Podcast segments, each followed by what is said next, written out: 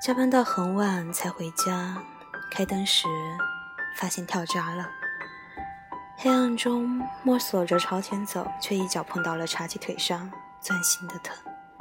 打开微信，想找人吐槽一下，看了一圈聊天列表，点开了某人的微信，却发现上一次聊天是以我的一句话结束的。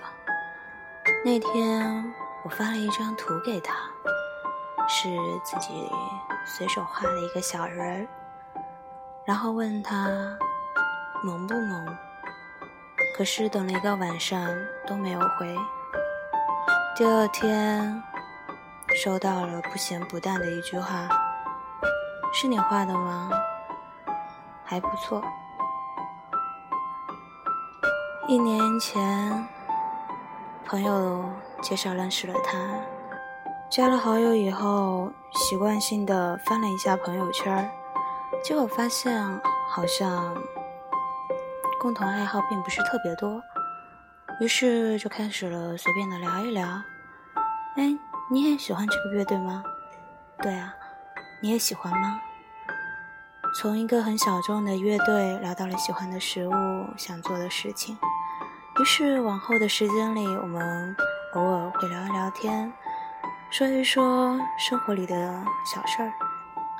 有的时候随便的聊一聊天，或者聊一些从没有跟别人说过的陈年旧伤。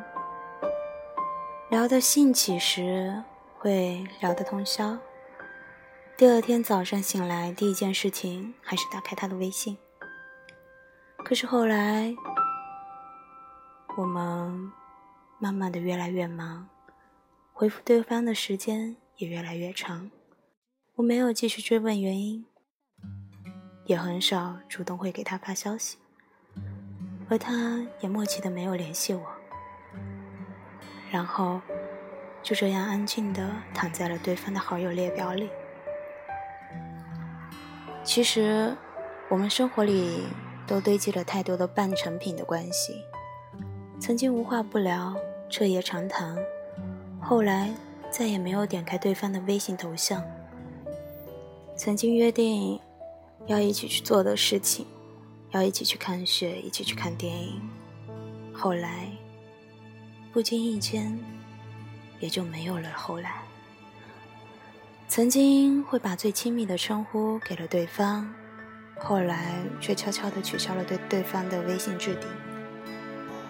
联系往往会在让人意想不到的时候慢慢冷却，戛然而止，就像是那一段话里描述的。后来我们不再约饭，连对方的动态也很少看。你又有了新朋友，他也有了新伙伴，不说再见，也不提永远，一切就这么自然而然的慢慢变淡。留过的痕迹，当然没有办法完全抹掉。其实，也没有真的想不起，只是不知道什么时候，忽然就不在意了。我们之间的关系，就仿佛是一部烂尾的电影，而我们，也就像是那部电影的唯二观众，渐渐的，从耿耿于怀，变得平淡麻木。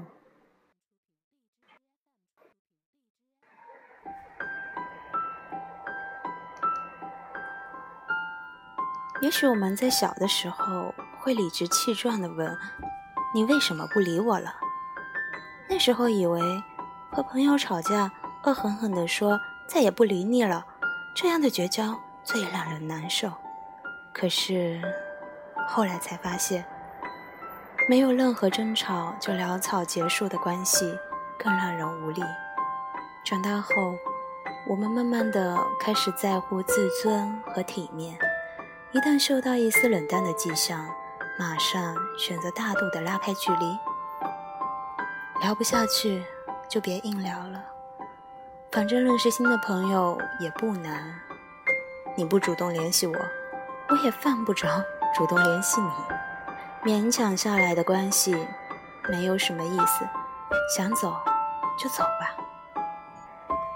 我们笨拙地开启了防御机制，不断进行自我催眠和心理建设，企图在别人发出通告之前先提前撤走，好像这样就不至于变得很狼狈。慢慢的发现，现在认识新朋友，无论一开始怎么热络，都会有一个热情的时间期限，可能是三天、一周，也可能是一个月、三个月。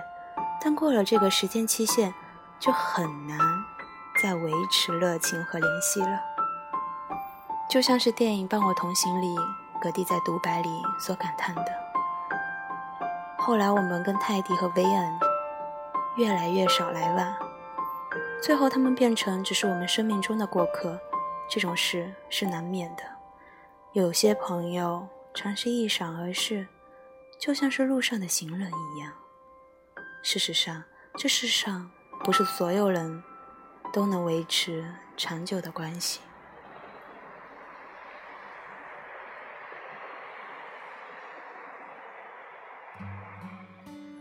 交到一个老友，所需要的时机和场景都太难得了。充足的时间，纯粹的信任，互帮互助的契机。我们可能不再有那么多的时间和精力去认识并且了解一个人，而有些人可能本身就不适合做长久的朋友。但是啊，两个人相遇的那一刹那碰撞出的光亮，也足以在我们短暂的人生里带来一丝惊喜和暖意。亲爱的，感谢你出现在我的生命里。即使最后我们没有变成老友，如果非要给我们的关系加一个期限，我希望是一万年。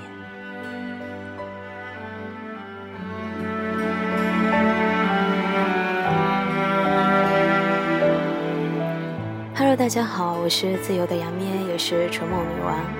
如果你们喜欢听我的声音的话，欢迎关注荔枝 FM 幺七二八幺九三，希望我的声音能够陪伴着你们度过每一个孤独的夜晚，治愈你们心底的那点伤。